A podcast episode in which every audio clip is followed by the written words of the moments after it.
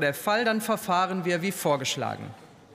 Ich rufe auf den Tagesordnungspunkt 17, Beratung des Berichts des Ausschusses für Bildung, Forschung und Technikfolgenabschätzung gemäß 56a der Geschäftsordnung, Technikfolgenabschätzung, Data Mining, gesellschaftspolitische und rechtliche Herausforderungen.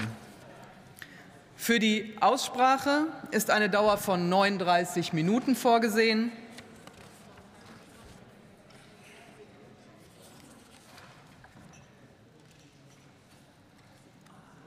Alle haben ihre Plätze soweit eingenommen. Dann würde ich die Aussprache eröffnen und es beginnt für die FDP-Fraktion Maximilian Funke-Kaiser.